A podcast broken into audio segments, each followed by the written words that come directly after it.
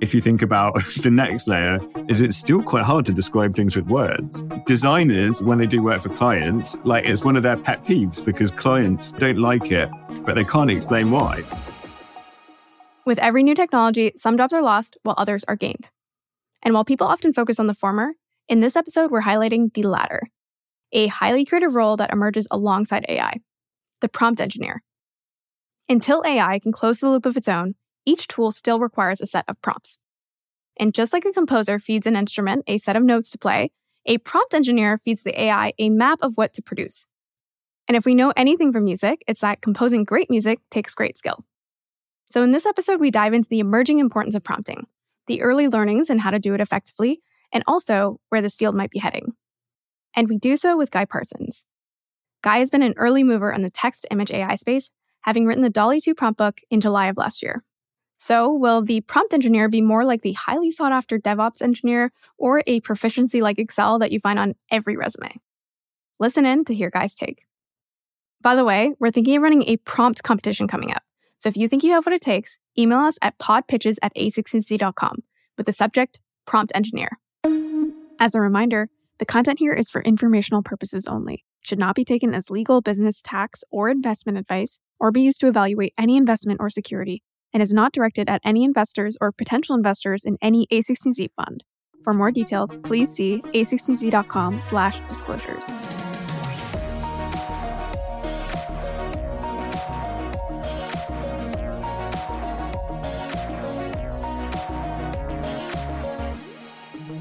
Guy, welcome to the show. Thank you for having me. I'm excited to be here. When we originally reached out to you, it was around six months ago, and you had just written something called your prompt book. Why don't you give everyone a little bit of an idea of what that prompt book was, what it is now, and also what prompted you to want to write it in the first place? This was in the initial, the heyday of DALL-E 2, which was OpenAI's text to image model. When it came out, they rolled it out to a few test people at a time. They were super cautious about how it might be misused, how it could end up having a backlash, all these kinds of things, which then only increased the sense of people wanting to get their hands on this thing because at the time this was pre things you might think of now as stable diffusion. Midjourney kind of predated those by some small margin and seemed way ahead of anything people have tried using before. So yeah if you've used a text to image ai by now you know it's basically a text box. And it all comes down to what you type in. It doesn't have buttons and in all the kind of controls you might expect when you like log into something like photoshop so the question then becomes like a lot of people, one's mind goes blank, or you don't actually know the name or the words of what you're trying to type in, right? If you've actually been to art school or you're up on your art history or your design language, then you've probably got a head start on everyone else. But on places like Twitter and, and Reddit, there are people posting like these amazing images, but because of the nature of social media, it's all lost so I started trying to like collect these cool examples and these cool terms people were using to create these like amazing visual effects. So I, I started putting everything in a essentially like a slide deck. By the time I'd copied and pasted all these cool things I'd seen there, it was 80, 100 slides long, something like that. So then I rather grandly called it a book and shared it online. And it's just a jumping off point for people to realize the kind of stuff at the time that these tools were just about becoming capable of. Obviously, now the capabilities uh, even more advanced. And we'll get into that because within six months, it's crazy to see how these tools, the way people are using these tools, how that's all changed in a matter of, again, just six months. It feels like yesterday when we didn't even have access to this. But this idea that these are tools, and just like any other tool, person A versus person B may not get the same result. They may not have the same understanding of how to leverage the tool. And so, before we get into maybe the tips and tricks that you've learned, I just want to give the audience a broad sense of how much time you've spent within the bowels of Midjourney, DALL-E, Stable Diffusion. Like, if you could give an estimate, how much time do you think you've spent kind of mastering this idea of prompting? I wouldn't say I'm a master in it in, in, in any sense. Um, it's like so engaging and interesting to experiment with these tools. So, you know, like in, in the last six months, sure, like a couple of hundred hours. What I really admire is people that are using these tools to create this like real body of work mm-hmm. where they can really like pursue a direction to discover what's possible. I think I saw a thread where in a, I think it's a Midjourney, you can get it to tell you how many prompts you've ever done. And there are people in the thousands, hundreds of thousands. Yeah. And I appreciate how humble you are. But I think it's one of those scenarios where, again, we're six months in.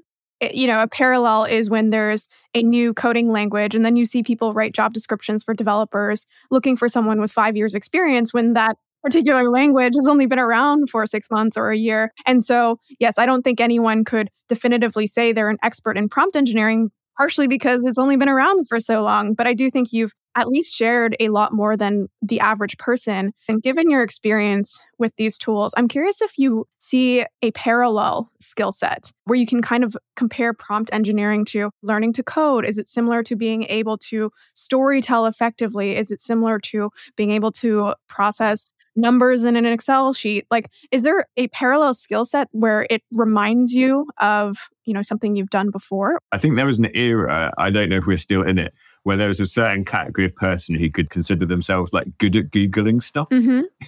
Yeah. do you know that? Do you know that kind of like, oh, file type this. And there's this big debate over whether, especially in text to image, you know, is there really like any artistry to it? For me, like I'm not so sure because I'm I'm no artist, but there's definitely something. It's always about discovering an image that's already out there. You've just got to find the words that summon it forth as if you're kind of navigating like an infinite Pinterest of things that haven't quite existed until you manifested them. Well, I mean, to that point, like we have so much information online. I feel like that is a skill set even before these AI tools. Like I used to work on a product called Trends, and that really was about using the right tools like subreddit stats or Ahrefs or other data sets online and learning to parse them and learning to surface what other people find interesting. But let's get into the nitty gritty. Like you wrote this prompt book, you've been playing around with these tools for quite some time.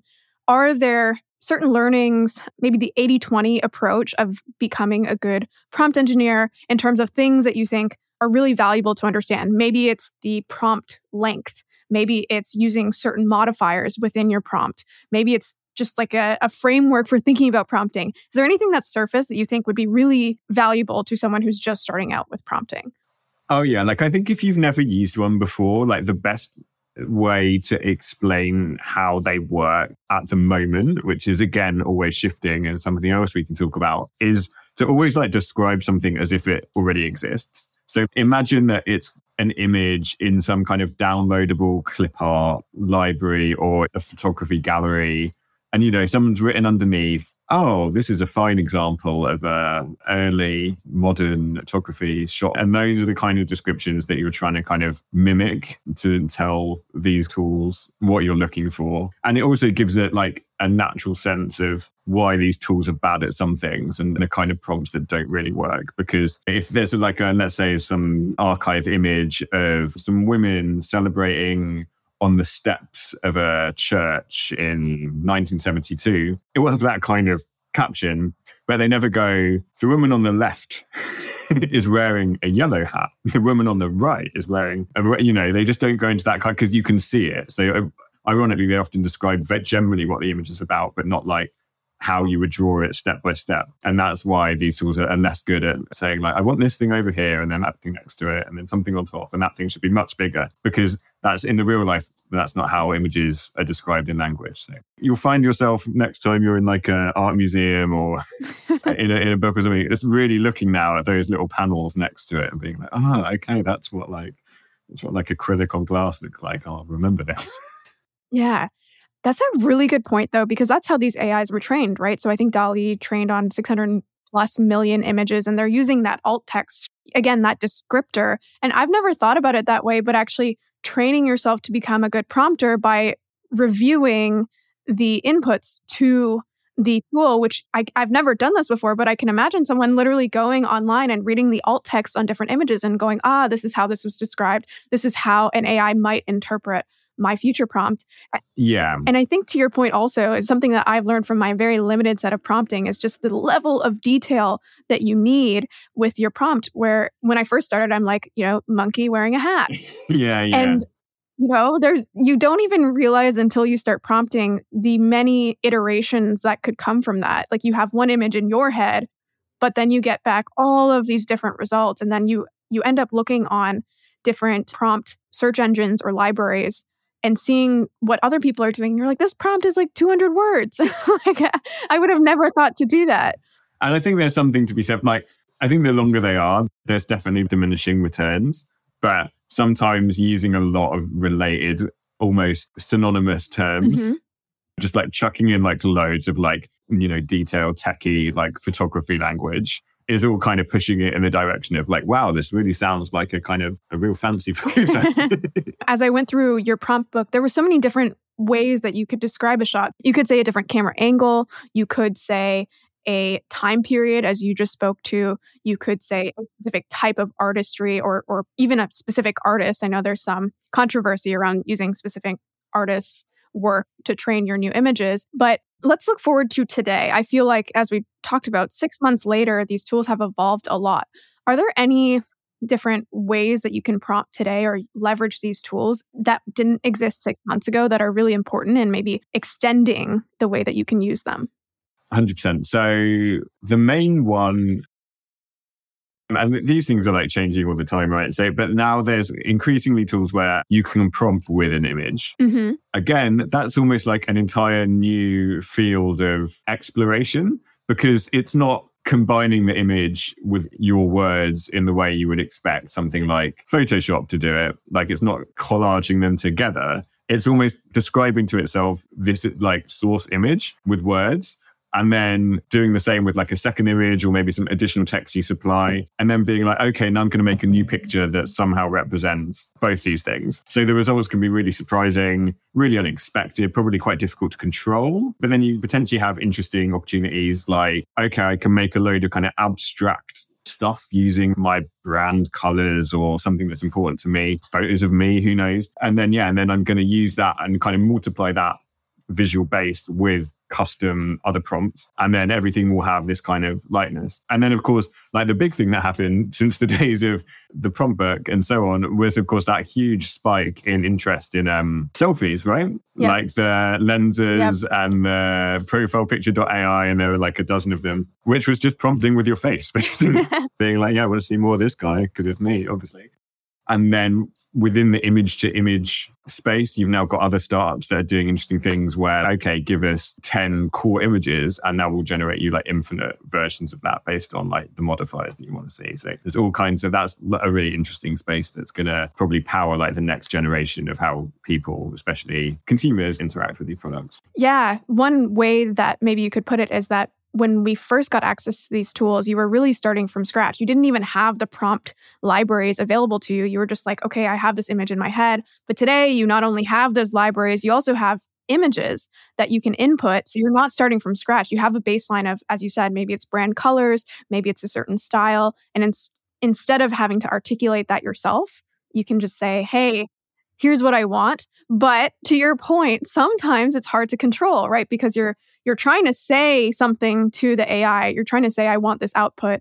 You don't always get it. And so, no. something I want to ask you about is how you've learned to rein that in to really, you know, on the whole, get a higher throughput of images that you want versus images you don't want over time because these AIs, they are a little bit of a black box right you you, right. you can't understand every little piece that went from your input to your output and so you can't like fine tune it in the same ways as maybe some other skills that we've learned in the past. And so, how have you learned to actually become a better prompt engineer given that black box nature? I mean, I think another aspect is there's also like a random element. So if you and I both type in the same thing, it's not going to make the same picture because it kind of starts from this random cloud of noise and your cloud of noise is different to mine. And then it slowly turning these clouds more and more into something that looks like orangutan in a tuxedo. Um, but we're going to end up with different things. So that's really f- frustrating when you're like testing things because was it good or did you just get lucky? Or alternatively, if you're not seeing what you expected, should you just hit it again and again? like, and then when you see someone else has made something really cool, did they do something really clever or, you know, is it like a persistence thing? I have found myself in that exact spot where I yeah. I have an idea for what I want. It's not something that is super important where I need to nail it.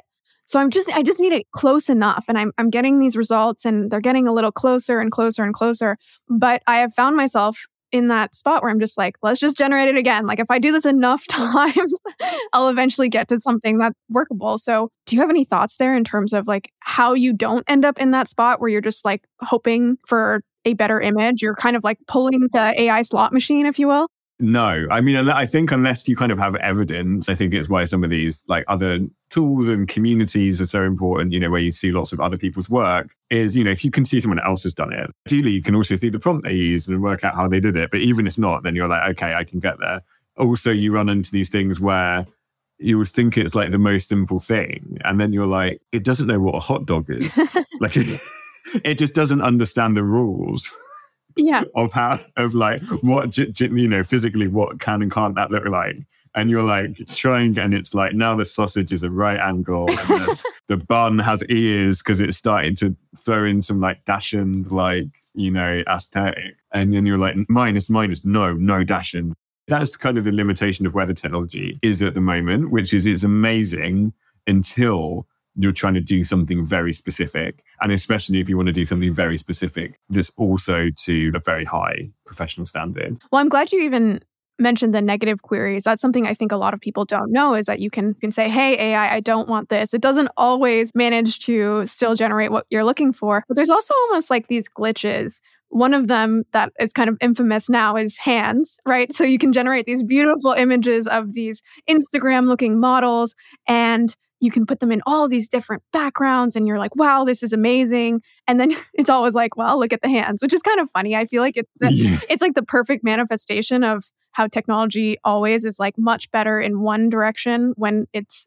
invented, but there's always like these things that need to be iterated on. And so are there other things worth knowing about whether it's these negative prompts, whether it's these glitches that are still in the matrix what would you call out from your, again, many hours of being deep in these tools? I think it depends on the model. One example was when DALL-E came out, and it's still the case as far as I know. It's not very good at understanding that it's drawing things in a square. Mm. If you're drawing a person, it's often going to have like its feet and its head cut off because it's is seeing those in portrait photos. But one thing you could do with DALL-E is you can actually upload like an image to like do variations of. And if you upload an image that's just like a little white border, then it knows that nothing can go there. That kind of encourages it, forces it to kind of think oh. inside the box, if you will. But then, of course, you have now tools like Midjourney who've been iterating on their text to image model a lot more aggressively than OpenAI, who understandably, I think maybe have some other things in the in the cooker you know, which have grown that into the model itself. So when you type things in, it knows it's a square and actually it will sometimes do quite clever things in order to fit it in that space. So if you ask for kind of like a group selfie of three people on something like DALL-E, that's going to be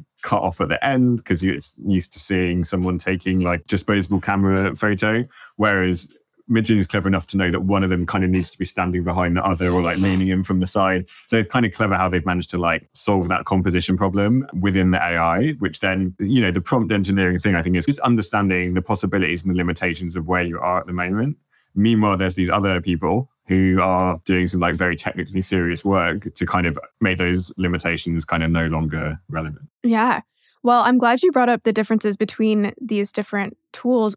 So if we talk about just stable diffusion, Midjourney, and DALL-E, I feel like are three that a lot of people are familiar with.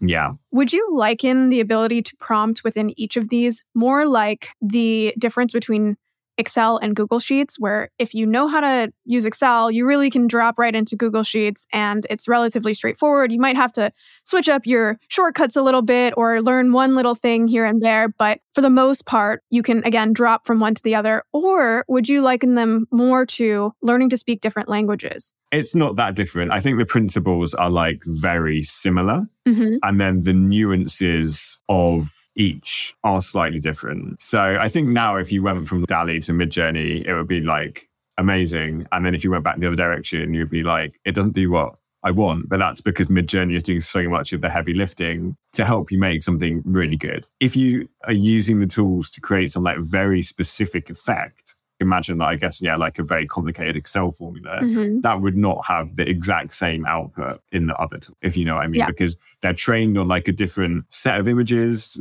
Stable diffusion, I think, is on 5 billion. For the the what things look like learning, and then like a smaller set of like 12 million for the what does nice look like, and then the fine tuning that's happened on the top and how they've optimized it in the later phases, with a technical element that escapes me slightly.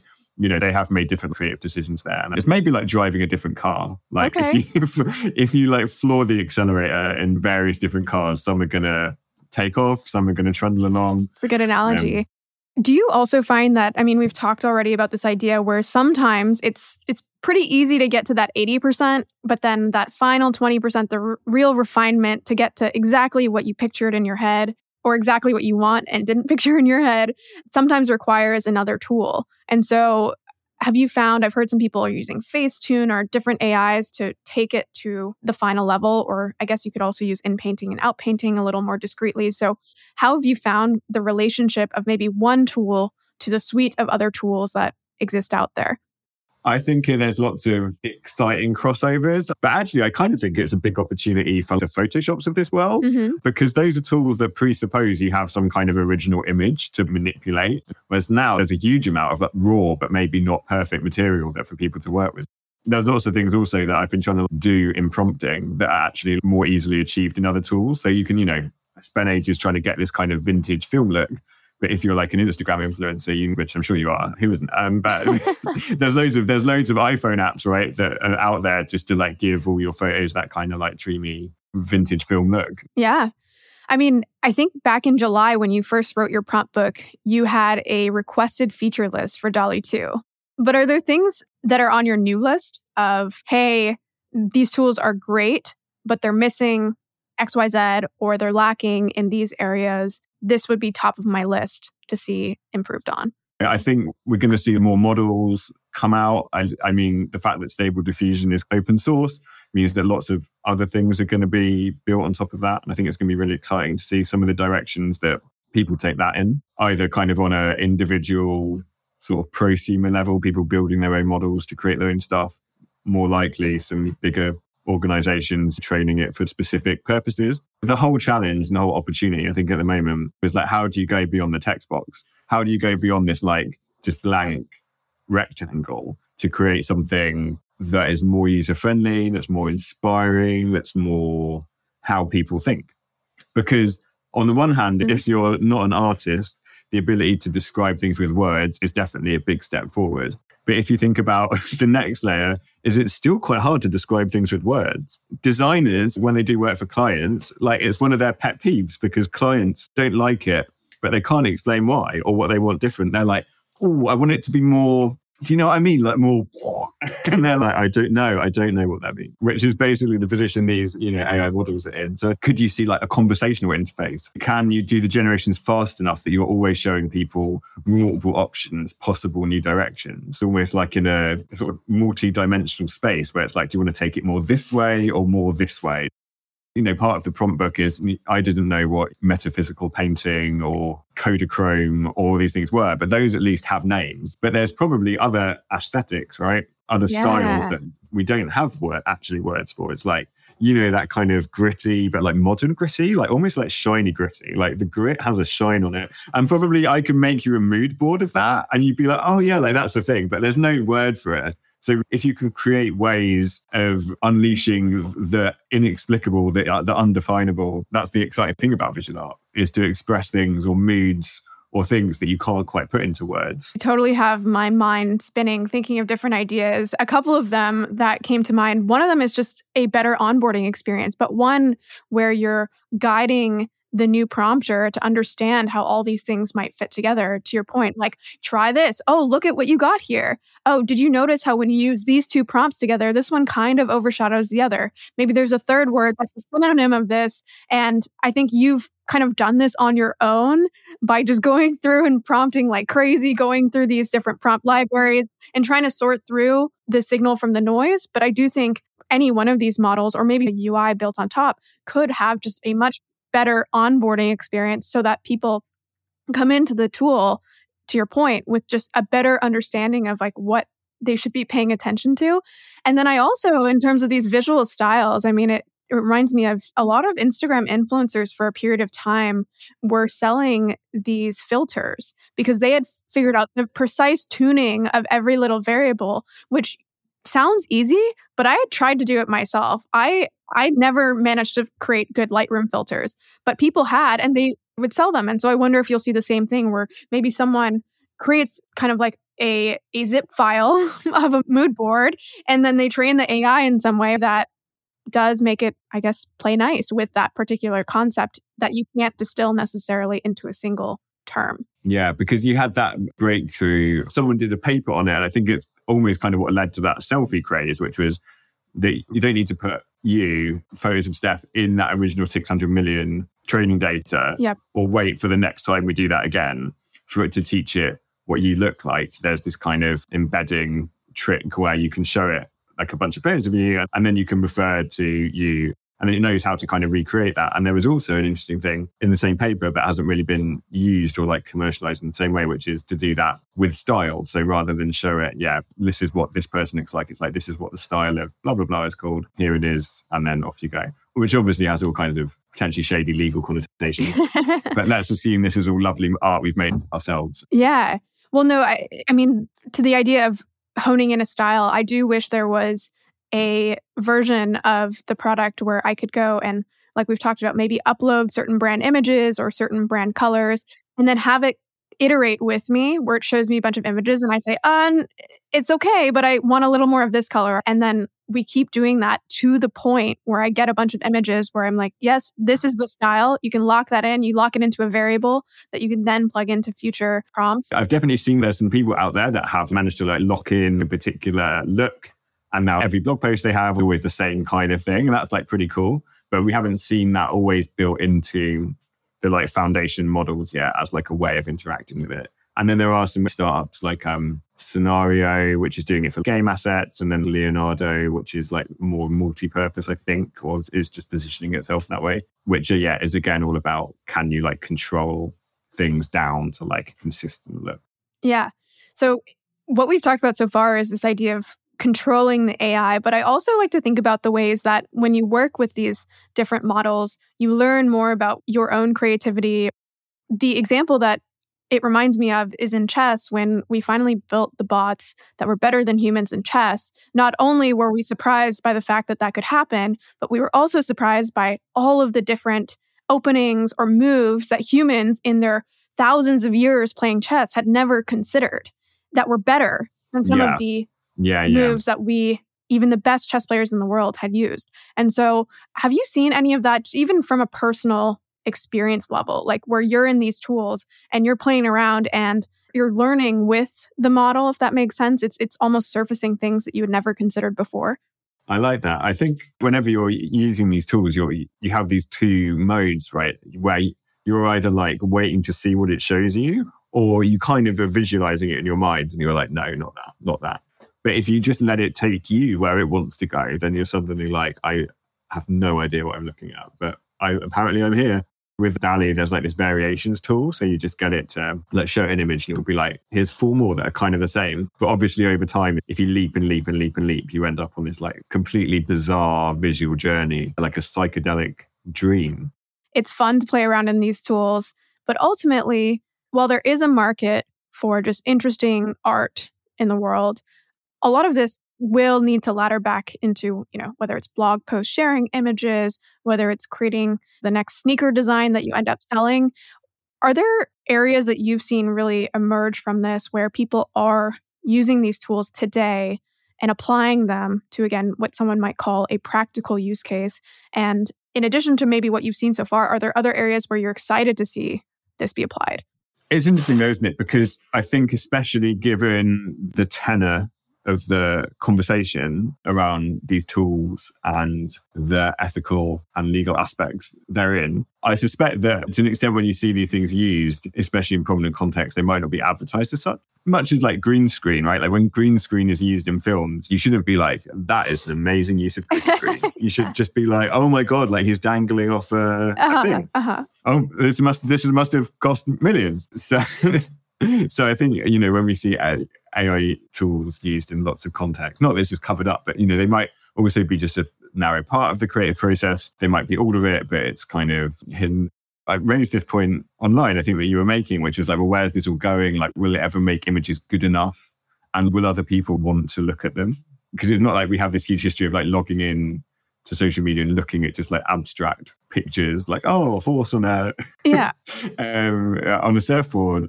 I mean, it's uh, things tend to have like a grounding in reality, right? Like that's what makes them viral or interesting. But then someone was like, no, like maybe this, it won't be that it's going to make content so good that it's like better than Netflix or like better than Instagram. It's the hobby of doing it. That's the entertainment. Well, I mean, there are skills out there, to your point, where writing, as an example, some people just like to write to write. And whether other people read it doesn't matter. They actually enjoy the process. And so I definitely could see an entertainment angle. But a lot of people really hate writing, and a lot of people find value in the money that they get paid to write, or the writing is used within a script, which then is published on Netflix. And so it's like, how is this stuff used in the wider world, whether it's on an e commerce website, whether it's one day integrating with 3D printing and like the stuff that you generate in Midjourney then can actually be printed into like a real life product that you sell. Oh, actually, this isn't just a gimmick. This isn't just a toy. There's this very high level kind of debate around artistry, I suppose, and as if everything is either going to be like in the Louvre or I'm not saying that right in the Tate. I'm from London, um, or you know, or or in the bin. But ultimately, if you look around just this any space that you're in and look at everything that has like a visual component or like a design component, there's so many different levels at which we engage with art. You know, like the pattern on a cushion the warning label on the coffee maker, the sausage dog on a card, they're all different things. And there's some things where the human touch is like literally the point. For other things, it's like a soothing pattern to look at so, so that your wall isn't just grey. And so there's all kinds of layers in between. And I think we'll see them used in more and more different situations. The final thing I want to ask you about is how this all fits into, you know, the wider skill set that people might have. So on one hand, I can see how there might be an argument that this idea of the prompt engineer is going to be one that only few can do really well, right? So people are really going to master this skill set and they're going to be much more valuable than the people who don't know how to prompt well. But then I can also see an argument where, as you said, maybe this gets abstracted and we have great UIs where truly it becomes the type of thing where basically anyone can do it and anyone can do it pretty reasonably well. And it just becomes, you know, similar to being able to write and read these are just kind of fundamental, elemental skills that are in everyone's skill sets. They're taught in schools. Where do you sit with that in terms of how you see this progressing? Like, is it worthwhile?